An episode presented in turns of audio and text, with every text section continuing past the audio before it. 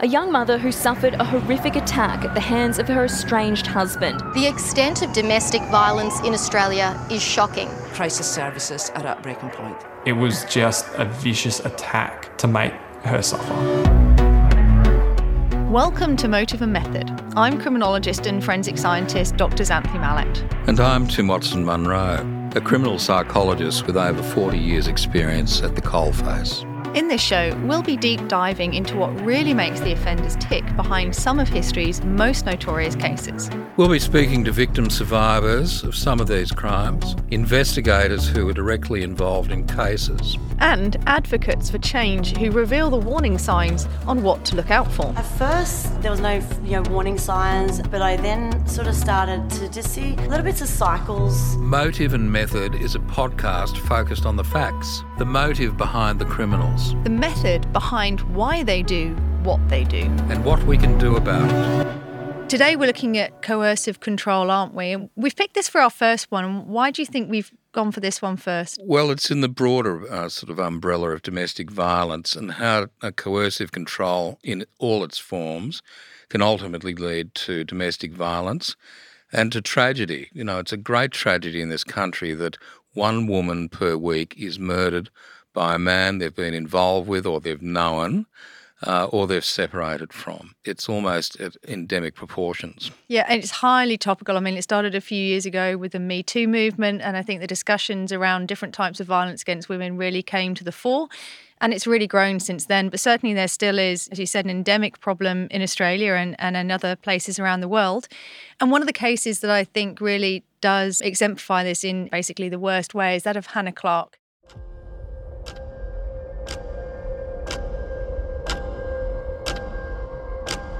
Hannah Clarke was a 31 year old mother who was brutally murdered in February 2020 just outside of her parents' home, along with her three children, aged 6, 4, and 3 years old. The perpetrator? Her estranged husband, Rowan Baxter. Australians react in shock after another horrific domestic violence incident. We all watched and read in horror as the details of the tragedy emerged, from reports of a car fire in Brisbane to how many had died, to their names, and finally to the story behind it.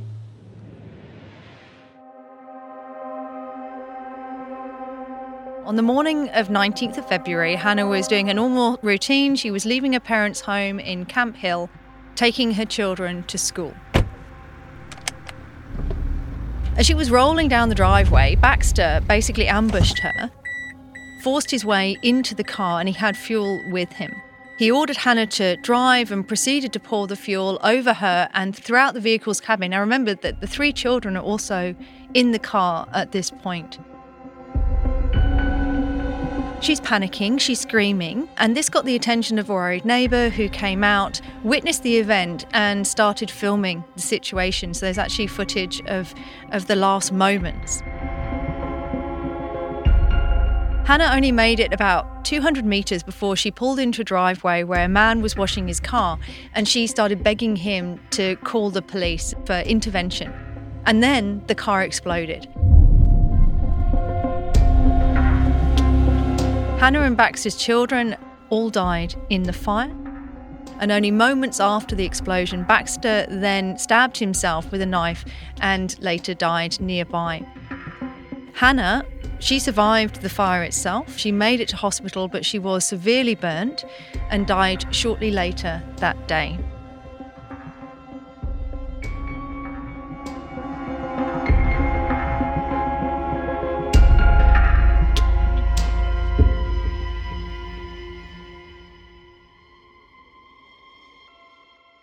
So, what was the motive for this appallingly heinous act? Well, unfortunately, it's a common one. Hannah was in the process of attempting to flee her toxic relationship with Baxter. And we know, you know, looking at dozens and dozens, sadly, of these cases over the years, that that is one of the most dangerous times when people are leaving or have just left. Well, that's about them losing control. Their whole modus is controlling the victim. They're treated as a chattel a belonging. And when the victim, the survivor, uh, attempts to extract from that, it's a virile challenge to their sense of control, their coercive control that goes on. And you're quite right, that's the most dangerous time. That's when the red flags are really waving hard and loud. And when we look at this case, I mean, it really is you know, one of those those typical ones that are founded on coercive control. Baxter was extremely controlling of Hannah. The greater the the victim tries to pull away in these relationships, then the perpetrator holds on even tighter and the grip gets stronger, if anything. Well, it's a real challenge to their authority. But it's not as though it happens overnight. Generally, the coercive control can start very early on in a relationship, and that's something we'll look at in more detail as we speak. And the more that the perpetrator seeks to control the victim, the more they try and pull away. And this situation obviously can become very dangerous. Or they opt for learned helplessness and they can stay in a really toxic pathological relationship for years before the penny drops or they get the support to leave. And again, that's when the danger escalates. And that's just pure survival. Yes, it is. I think this is a particularly shocking case because we saw the very violent death of a woman and her children. And so this shocked the nation when it hit the news and certainly has seen significant changes as a result in domestic violence and the way it's policed in Queensland, which is where this incident took place.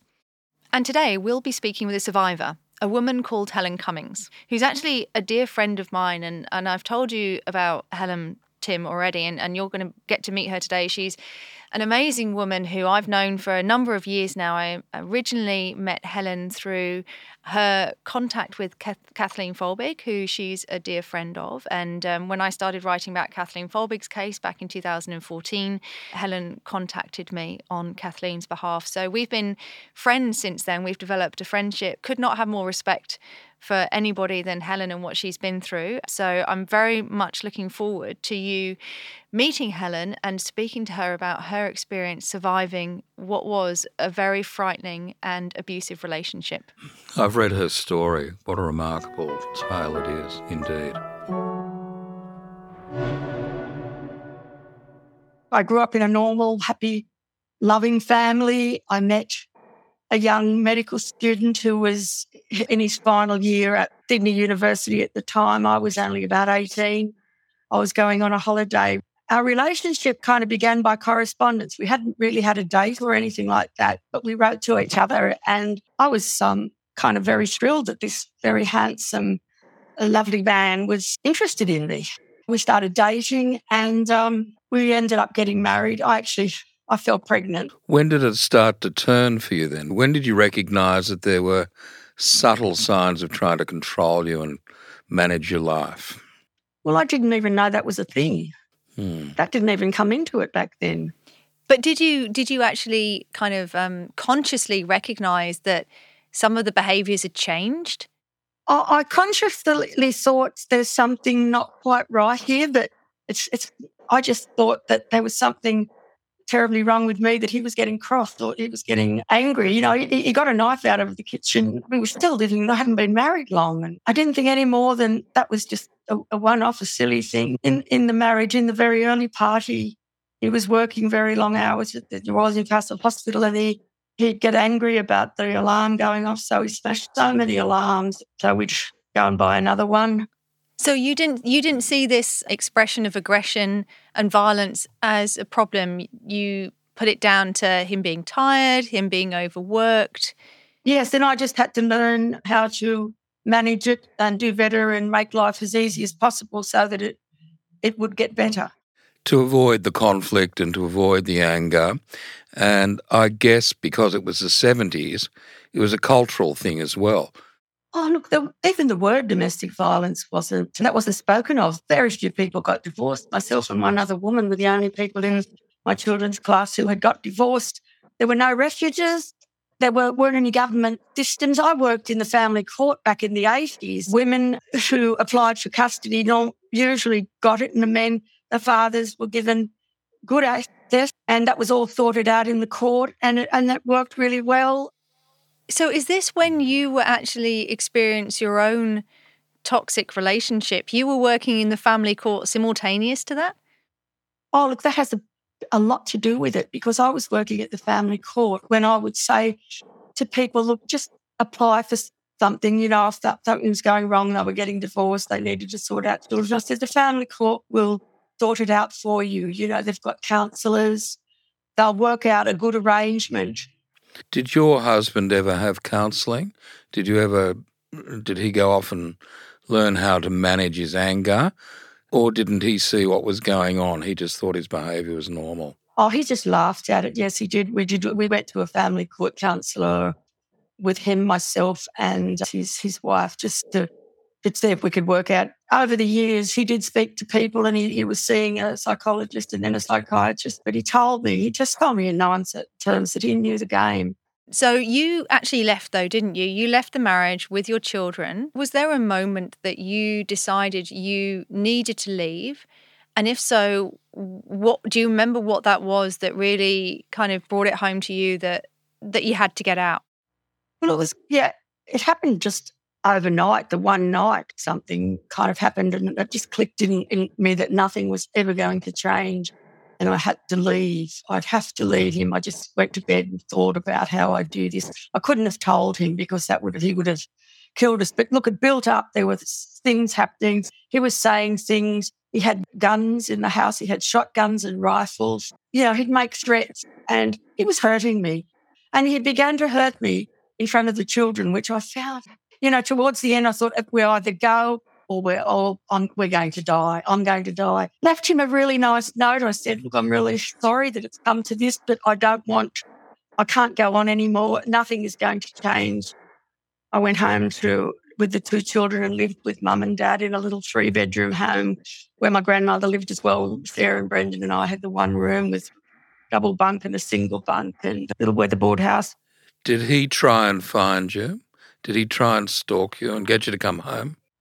Oh, he did. He came. I knew he would too. I mean, he knew where my parents lived. Looking back, I, I think what was the most difficult thing was he knew in a way that he couldn't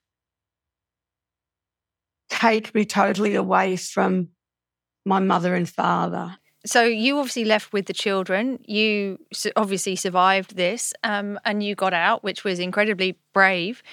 Um, but he got married again. He did we got divorced and there had to be arrangements made. So I promised the judge that I would, um, you know, help the children, you know, have a relationship with him. C- can I ask you, did anybody beyond you and the children ever witness his violence?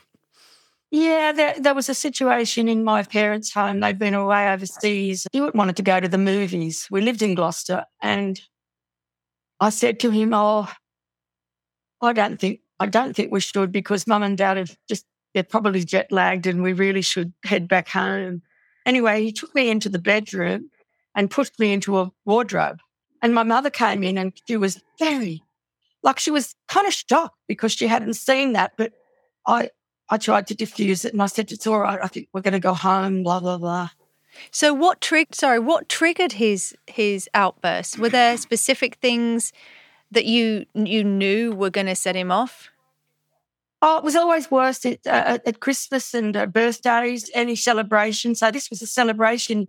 A lot of the other family were there were my sisters and brothers, and they'd all come home because mum and dad had been on their first, you know, overseas trip together. So you obviously left with the children. You obviously survived this, um, and you got out, which was incredibly brave. Um, but he got married again. And so, what happened with the second marriage? You're hoping that this is going to be, you know, he's going to be happy. It's going to be different. Was it different?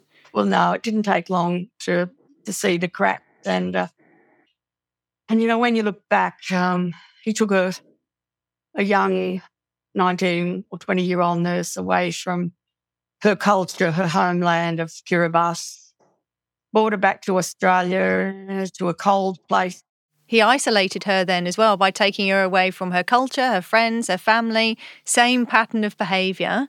A young, yeah, a young, probably, um, you know, naive, potentially, you know, looking at this handsome, charming doctor. And now she's isolated in Australia away from everything that she knows. And I don't think she ever realised the danger that she was in, the sort of that I had realised. I, I knew that Stuart was capable of killing us I don't think that might have entered her head. Well, she was idealistic, I guess, and separated from reference points like family and culture, yeah. living in a different place, and incredibly vulnerable to his moods, and incredibly, I would imagine, motivated to not upset him because of, you know, uh, the behaviours that would accrue that if she did. And they had a child, didn't they? They did. Um, and, you know, my children went down there for, for access visits. They always had the paternal grandmother with them, um, which was good because I, I knew Stuart would always behave himself. But certain things happened. When an incident happened, and I had to go and pick them up. I'd been on access with them and uh, Rackentace uh, said something. They were out in a boat and she said something that was just innocent and meaningless, but it, it, it made Stuart lose his temper. And um, Anyway, that night when we managed to extricate Sarah and Brendan, it was a terrible, terrible trip to a Umina to get them. But she rang me that night, put her on, and she said, I'm sorry, Helen, I'm really sorry. I'm so sorry. And I said to her, You have nothing to be sorry about, Brendan. You haven't done anything wrong, darling. This, please don't. You don't have to apologise. I had some suggestions about why she phoned and said sorry, but none of them were right because looking back, I know now that Stuart was standing over her, demanding that she ring me and apologise to me for something that he did that caused an incident when they were out, a violent incident. So he was blaming her and he wanted to make sure that she was taking responsibility to you. How long after you'd divorced was that? Do you recall? Probably a few years. Oh, that's why I always say, you know, in the family court, they said, oh, well, look, you know, don't, don't talk about violence. That's in the past. The relationship, that's over now. You focus on the future, focus on the future. And I knew from my experience that there was a couple of times they were actually in danger when they went with their mother because he had guns in the booth and he took them out. And my daughter Sarah, who was only about six or seven at the time, she was terrified because she was she knew that they were in danger. So even as a child, she she understood the danger. Ah, she had to. Yes. It becomes systemic, you know. We haven't actually finished the story, so you know, I, it's it's a difficult question, Helen. But obviously, you mentioned at the beginning that this is, you know, a domestic violence relationship that ended in homicide. So if we kind of close off the story and then we can talk about like all of the other elements, you know, and, and how you recovered from this. Okay. I know I know it's tough, but you know, this is this is where it can go when it's at its worst, isn't it? Well, I, I knew that I knew that Rackentace was in trouble, but I didn't know how much at the time because Stuart was in a practice. There was another doctor there. It wasn't till I got the phone call from the police at Mayfield to say that that uh, my ex-husband, Dr. Stuart Winter, was deceased. And I just said straight away, "As Rackentace and Vanessa, are they okay?" They were right, and my heart was beating and I was just saying, please, dear God. And he said, no, they're all deceased. And I knew, even though they didn't say anything, I knew what had happened. I knew that he'd killed them. And then he's later on that day when we went over to talk, you know, because I knew uh, Eve, their grandmother, was probably trying to deal with it all. It was her son. And the police were still there with her. And they said to my sister, we haven't told Helen anything about the circumstances of the death. How does she how does she know what happened?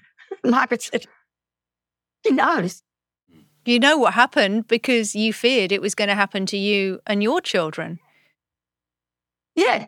But they hadn't told me there were guns involved. They hadn't, you know, well, there were a few people that said, but look, it could have been a burglary. You know, someone could have got in and shot them all. So you knew in your heart that your your worst fear had in essence come true. He just perpetrated it on another family. Oh yes, yes. I knew that he'd killed them both and then killed himself. I did. With, with a shotgun at, at close range, I I still can't fathom. But you know what else struck me looking back? Uh, if, uh, if, you don't mind me going back to my book, I the other doctor in the practice, Stuart, phoned him and said, "If you don't come around, you know this is this this could be irrevocable. And um, he, he came around and he gave Stuart some sedatives to calm down, and he left him the pack packet, I think it was Serepax, that when their bodies were found, there was an empty packet. Now, I didn't think about this, and they found uh, the drugs in his system in the autopsy. Stuart had the mind enough to not overdose, but dose enough for himself to be able to do what he did.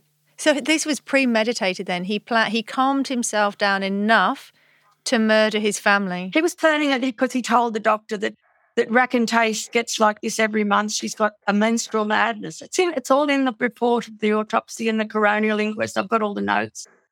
He said she has a um, menstrual madness, and, and he said, but it's worse this time. And he had cuts on his hand, and uh, he said that she'd cut up a, a rubber mattress with some scissors, and he tried to wrestle them from her. Now I I go back and I know that story's not true. I think that she probably got away from being killed in that moment. She got out. Tried to defense injuries. He had he had defense injuries. She was trying to protect herself, and he's he's been cut. And she they'd taken the little girl over to the do- other doctor's house and were but Racken went and picked her up and then took her into the marketplace that she had nowhere to go. But Stuart was planning this all along. That's why I'm trying to say he, he actually he drugged himself up to the extent that I don't know whether he felt any pain or remorse or guilt or shame or or to stop him what he was about to do. He knew what he, what he was about to do.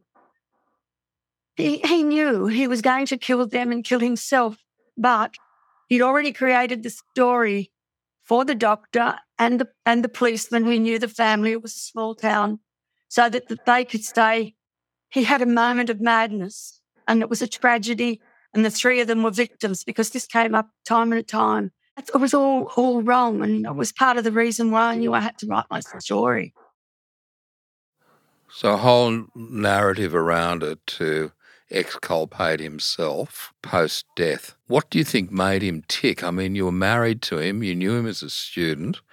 Was it something in his family history? Was he just intrinsically bad, or you never quite figured it out?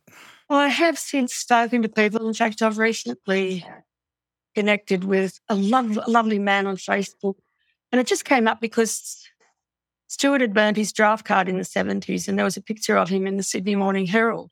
And they were all talking about that and talking about other things. And, and I just happened to say, look, my, my ex husband also burned his draft card. And this man came in he said, I know Helen, I was with him that day.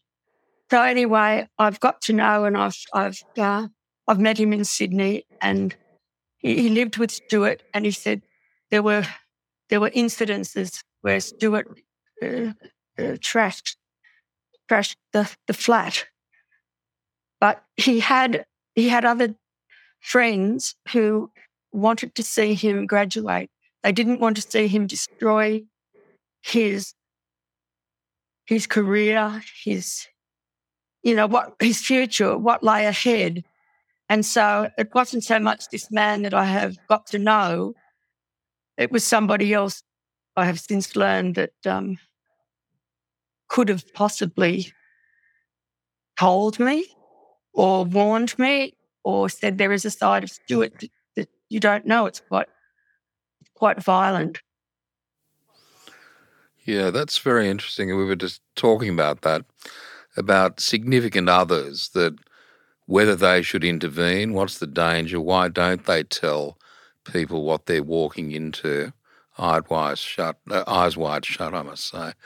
Um, that that's very interesting. So he he had demonstrated poor anger management, poor impulse control, rages when he was a student but they, somebody or some people nurtured him through his medical degree.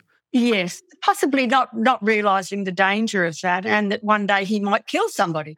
Yes, so I don't, I don't, I'm not, I'm not uh, blaming them. But there was an, also an incident when I was away when we were corresponding. I was in New Zealand, and I found this out through his mother, and uh, Stuart assaulted his father, who was a very elderly man, and knocked him to the ground. So there's a general trend then and I wonder, I guess, whether some of these things you've learned subsequently can assist you in helping to understand what happened. And I mean, you blamed yourself in in those early days. What am I doing wrong? Why am I causing these rages?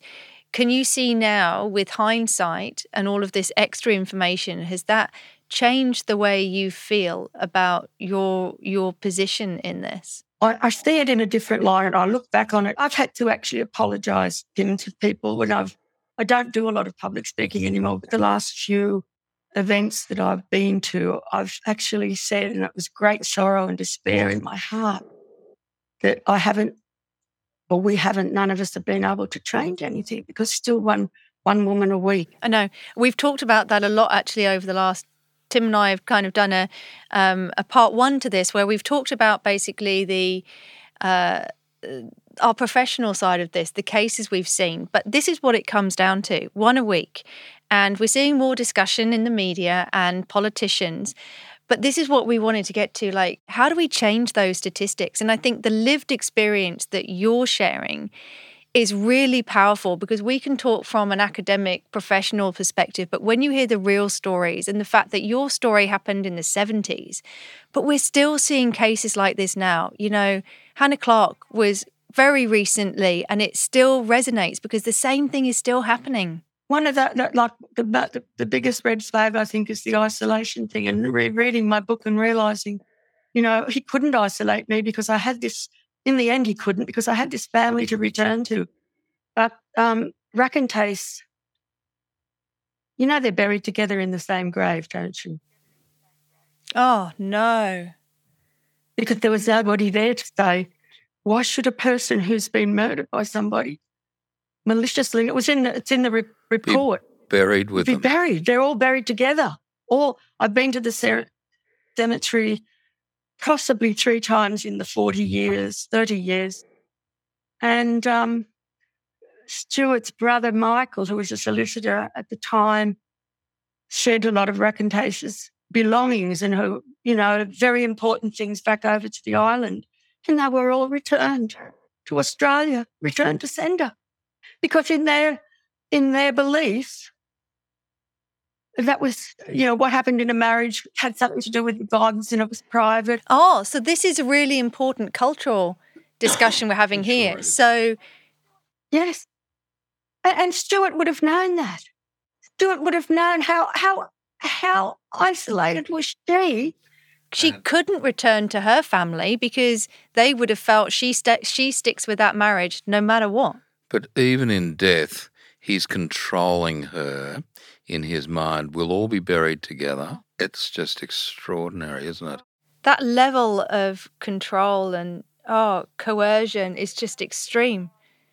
And, and you can understand why I knew I have to have to tell her story. That's why I've dedicated my book to her, uh, to Racken and Vanessa, because I thought if I don't, they'll always be it'll always be thought of as a beautiful doctor who was a wonderful family man and loved them and had a breaking point. He snapped.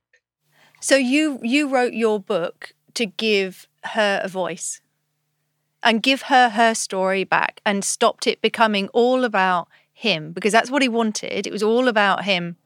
But I had to also, in the meantime, consider I had children of that marriage, you know, and this is another whole, like, a, this could be another whole podcast. That well, how was it going to affect them? They had this legacy. I didn't want them to have resentment or anger or deep sadness, you know, but there was a legacy for them.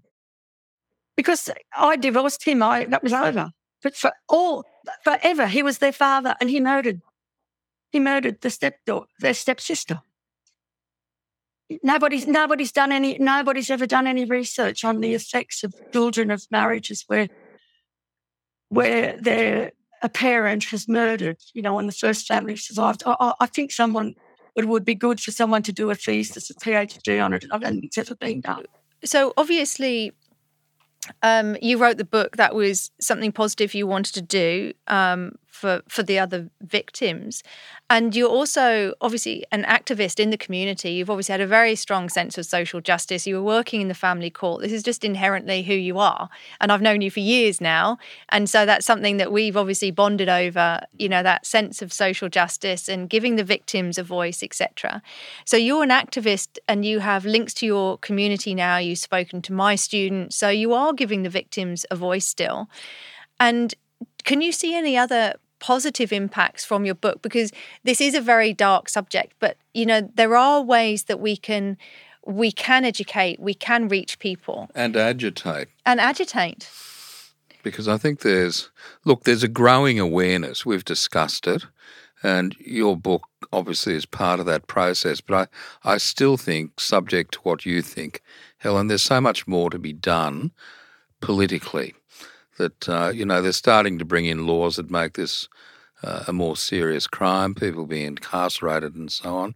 But what I'm hearing from your story is that um, because of the times, the culture, the way that women were perhaps in the 70s, none of this was open or declared. And then you're separated. He didn't succeed in isolating you. But certainly, as a general proposition, that's part of the modus operandi, where they try and separate their partners because they can control them. And I guess, hand in glove with that, there can be no intervention from significant others because they're miles away, they're a country away, and so on. I feel for the young mothers and the, and the girls today because they have got the strength to leave, but they're being killed. A lot of them are being killed because they're leaving. And I know from my work within the court, this was all about there were some men that I uh, were never going to be told by a court or anybody an order to be made about their behaviour, about who they were. They were never going to be happy till the status quo goes back to like women are a second. They're, they're not equal. They're, they're second class to them and um, and their property. Could I just? What do you think about early intervention? I mean, we've been talking about this at quite some depth in the last day or so. My view is that there should be more education in schools. Young children need to learn how to communicate. They need to learn how to control their impulses. They need how they need to learn how to respect other girls and women uh, at an early age. What do you think about that? No, I think it's one of the most important things, definitely, Tim. Um, and I think that's happening to a degree. Uh, respectful relationships, yes. Um, because a lot of other, you know, I mean, you can't legislate for goodwill, which is what they tried to do. They changed the legislation so many times, called it contact instead of access and residence instead of custody.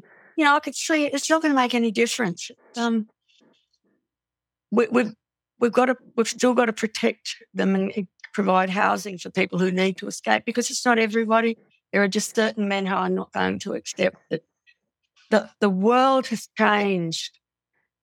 Girls have changed. They're not going to be told anymore how to think, how to feel, how to react, what to wear, how to speak. You know, that's over. But there are, there are men out there who cannot accept that. So, as as somebody who survived this, so do you think I mean, Tim and I have been talking about this as a um, kind of top up and down approach. So we've got we do need the education at grassroots, and we do need people with lived experience to share, so that you know it because it contextualizes it. It makes it real for people. You know, you could have been a statistic, but you escaped. You know, and so it's got to be done at that grassroots level. Let's, you know, talk to the girls and the boys and change these dynamics from the bottom up. But also, do you think it's it's also about reaching the politicians? Like we have to be tough on this. You know, we are changing the legislation to make coercive control a crime across Australia now. So is that is that what you think? Because there's no one no one answer, is there? No, no, because it's too complex. There's, it, you know, you don't do one thing and then it's all going to stop. There's so many things, but yeah, respectful relationships, early education, um, working with men, working with men who, like, unless the man admits or, or, or takes on to say, I'm, I, I need help, what I'm doing is wrong, I'm hurting somebody, help me, somebody, you know. No, in fact, just, uh, the psychiatrist the psychiatrist told me that, uh, you know, I had to break the news to him that they were all dead. And he, of course, he'd been helping Sarah, Brendan, and I, and he just, he just went white and put his head because he knew that what could have been us. He just uh, like, and uh, I said, what could, what, what help could it Stuart have had? Doctor, I won't mention his name. He's retired longer. He said, Helen, if he'd had, he was willing to accept he had some problems and worked intensely with someone over a long period of time, maybe. So, do you think the only answer for Stuart then, if and for other people, perpetrators who will not accept responsibility, um, do you think the only answer then is incarceration? Is that the only way to protect other people? Look, at times, yes. If if if if if if um, domestic violence orders are broken, is you know if if there are contraventions where someone is deliberately not taking any notice and that that's a last resort. As I said, like Stuart, I think Stuart had some really serious mental problems as well as the need to control. But he wasn't crazy, right? He he wasn't insane. He knew what he was doing. He planned what he did. And it, it sounds to me as though he was extraordinarily manipulative, playing on his status as a doctor, gaming the system in many ways. Certainly disturbed with personality issues, but not insane as we would describe it, yeah? And, and they're all different. What I read about what other men have done after they've killed their families and that, yeah, okay, that's similar, but they've done, you know, there's something else. Oh, I'm tired of it. I'm tired of hearing about it. Like I'm tired of, I don't want another person to die and I can't And I think you've touched on a really important message there too. It's like that uh, with a lot of the offenders, there is um, a profile. The behaviours like that you've been mentioning, everything that happened to you is exactly what Tim and I have been talking about over the last day. The the control, um, the coercion, the charm, the manipulation, um, isolation being you know really important. These are all things that we've talked about, but with when it comes to the victim survivors, there is no profile because this can happen to anybody. I mean, you're one of the strongest women that I know. Absolutely. If this can happen to you, this can literally happen to anybody and so it is it is about the perpetrator it's not about the victim survivor it's not about them being weak or anything inherent to their personality you know that it is it is all about him and that's where we have to start. We have to change the behavior with the boys and the men and that is the only way we will tackle violence against women and children.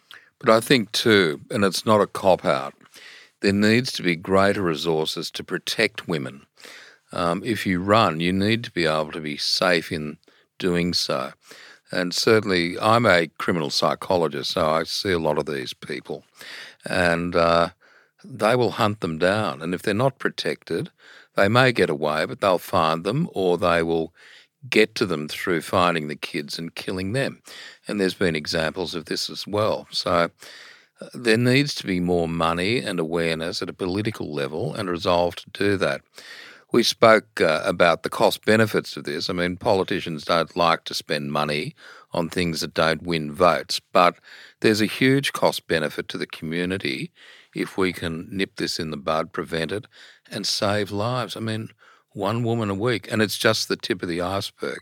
I know you deal with, you know, homicide, but before it gets to homicide, there's often a pattern of domestic violence, which you've so eloquently described in terms of your own situation. And how many people are kind of suffering in secret, in quiet, trying to deal with it the same way you did, trying to appease them, trying to keep them calm and not trigger them. And it's that that we need to change because, yes, yeah, some of those end in homicide, but for all those who don't, they're still in a traumatic, toxic relationship. And to give them hope, I want to, I want to just, you know, finish on this note of um, I wasn't always strong, uh. I, I am strong now, but it's taken, you know, 30, 40 years to, to be the person I am today. And I live a perfect life. life. I'm really happy. And I want those women who are, you know, in this situation to think there isn't any way out or that they, they can't leave, they're trapped. There is a way out and you will get better. There is hope. What is that? What is the way out?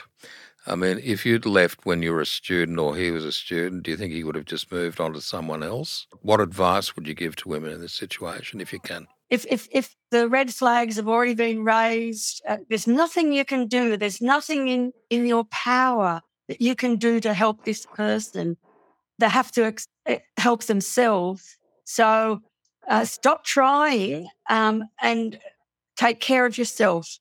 Uh, get some help. Ring up uh, Vocal. Uh, got your back sister. There's all sorts of organisations, and there's lots of telephone numbers that will put them onto a um, a refuge, you know, or a safe house somewhere. There's lots of safe houses, and, but please don't stay because, you know, I don't want another statistic. I think that's really powerful. And I'm, I'm glad you wanted to end on a message of hope because you're right. I think people in these situations can feel hopeless and that there is no way out, there is no hope available and help available and they have to stay. And and that's that's not right. And you know, they can be helped, they can get out, and they can ultimately be happy. You're saying you're living your best life look to that look to your best life and what's next after you've left this and toxic it's empowering to do that yeah Thanks so much for your time. It's been fabulous. Hard for you, but I'm sure everyone listening to this would be incredibly yeah, grateful. and thanks thanks for taking us on your journey because I wanted you to come on because you did have such a huge impact on my students. You know, it really resonated. There are a lot of young women studying criminology and a lot of psychology students. And I think if we can, you know, help those young women know you know that there is if they ever end up in your situation there is a way out i think that's really powerful so thank you so much for for your time as tim said because i think your story is is really important and we need to keep talking I trusted that you had faith in me to do it, to have something con- to contribute. So thank you, uh, Xanthe, and thank you, Tim.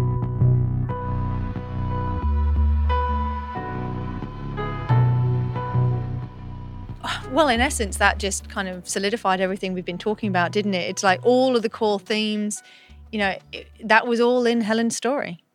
All the KPIs, if I could use that term, the coercive control, the cultural issues, uh, the thing in the 70s about women not speaking up, doing as they're told. And that women have changed. Well, I loved that. And I loved her message of hope as well. But also the isolation. Uh, her former late husband uh, attempted to isolate her. And then in the second marriage, he did much more. He took his new wife away from her country of origin, away from her culture, away from her family. The other thing that struck me about coercive control, even from the grave, he had his second wife and children buried with him. That made my blood run cold. Me I don't too. know about you. I didn't actually know that, and I think that was that was one of the the things that I I can't believe that. And you know, I'm not a believer in kind of life after death or anything like that. But the thought of that woman and that child being buried with that man just is so abhorrent to me because he planned it. And uh, uh, you know, we had all of the core things, didn't we? And interesting that Helen thought that that isolation was really important. He tried to isolate her, he couldn't. He learnt from that and did a better job with his second family. And now he's even isolated his his victim in death. But but also the prodromal signs, the red flags as they are. Um, even as a student, he was violent and he was coercive. And there was a lot in there about how others didn't notify her. She said they could have warned me, they didn't. And I think that's a common thing out there in the community that people, for one reason or other, they're either too frightened to say anything or they kind of minimalize it. They don't want to lose the friendship. There's all these dynamics at play. And of course, in her case, nobody warned her. She went on and married him, and then the rest is history. A very sad history at that. It is, and I think that you know, I it just really highlighted to me how you know when it's at its worst, it's most serious. What the outcomes can be, and so why we need change because people are dying. Absolutely, and she's a big advocate for change. Um, her book went some of the way. Uh, she's still very engrossed in all of this. And of course, you know, decades later, the grief and the stress that's still apparent for her, you know, it clearly triggered some very bad memories. Yeah, and I'm really appreciative she took the time to talk to us. But I think it's important with pe- for people with lived experience to speak because ultimately, Helen sharing her story and you know the other victims' stories ultimately um, will resonate with an audience, with our listeners, in a way that I, I don't think we can without that experience. Well, look, it's all theory. I guess in my case, I've examined a lot of these people over the years, both the offenders and the survivors, the victims. But I don't think there's anything as compelling as a raw account from a survivor who's lived it themselves because they have the insights to it. They can speak to it with great authority as she did. Yep, yep. I really think she was incredibly powerful, and I think we're very privileged to have, have heard her story. I agree. Thank you, Helen.